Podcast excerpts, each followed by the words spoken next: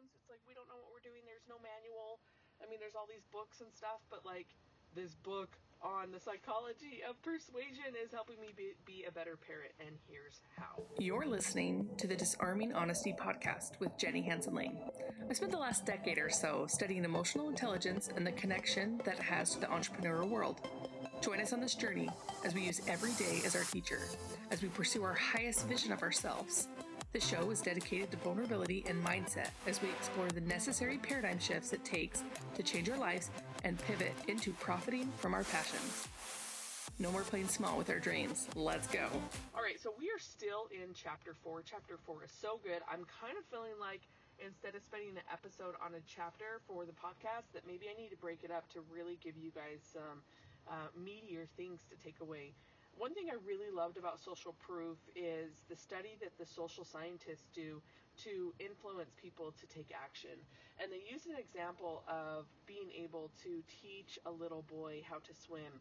And this story, this is actually the author's son. He talks about like it was just not happening. He lived in Arizona, so everybody has a pool, and every year that the swim season opens, there's always sadly a little child that passes away from drowning. And to avoid that, you got to get your kids swimming at a really young age and you got to be proactive.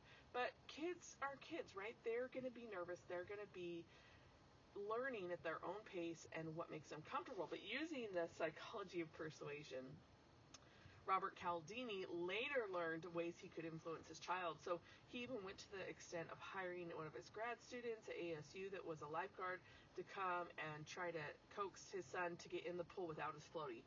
His son would get in all the time, but without a flotation device, it just wasn't happening. And, you know, seasons passed and, and Robert got his son into a day camp and there were other three year olds swimming. And when the dad, when Robert went to pick up his son, he said, Dad, look what I can do. And he ran and jumped off the diving board and jumped in the pool. And Robert started taking his shoes off and he ran, uh, thinking, my son's going to drown. He saw his son pop up and swim to the side, and Robert was flabbergasted. Like, son, you know how to swim? He's like, yeah, I learned today. He's like, but where's your flotation device? He's like, Dad, there's other three year olds that know how to swim, so I know how to swim too. It's so simple, but yet, like, we don't think about things like that. So, the social science behind this is there were some psychologists that took um, videos of people, little boys playing with puppies, and then they show those to little boys 20 minutes a day. And then by the end of the week, these little boys would climb into a playpen with a puppy that they were uh, previously scared of, and they would play with this puppy for an hour. And wow, something that that really taught me is what are we putting in our minds that is allowing us to come closer to our goals and what is pushing us away from our goals. And I also was thinking in the last episode, you guys heard me, maybe it's episode before, about the 38 people that witnessed um, a murder in New York City and they didn't do anything about it and it really just took back like we get to choose how we desensitize ourselves. Like if we want to get desensitized to making lots of money we want to be really comfortable in that space then we need to watch other people do it and learn from them which is so cool. And we need to surround ourselves with other people that do it.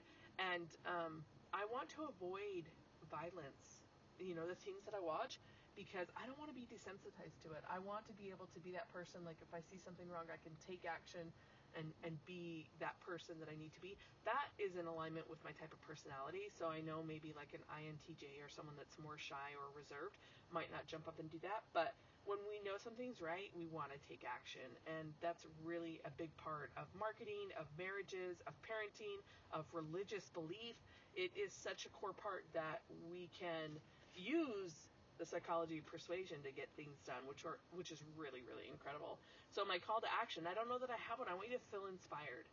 So feel inspired. That's the call to action. I'm calling you to feel inspired to to li- look at your dreams and then go view someone who is living them now. Love you guys. Peace out.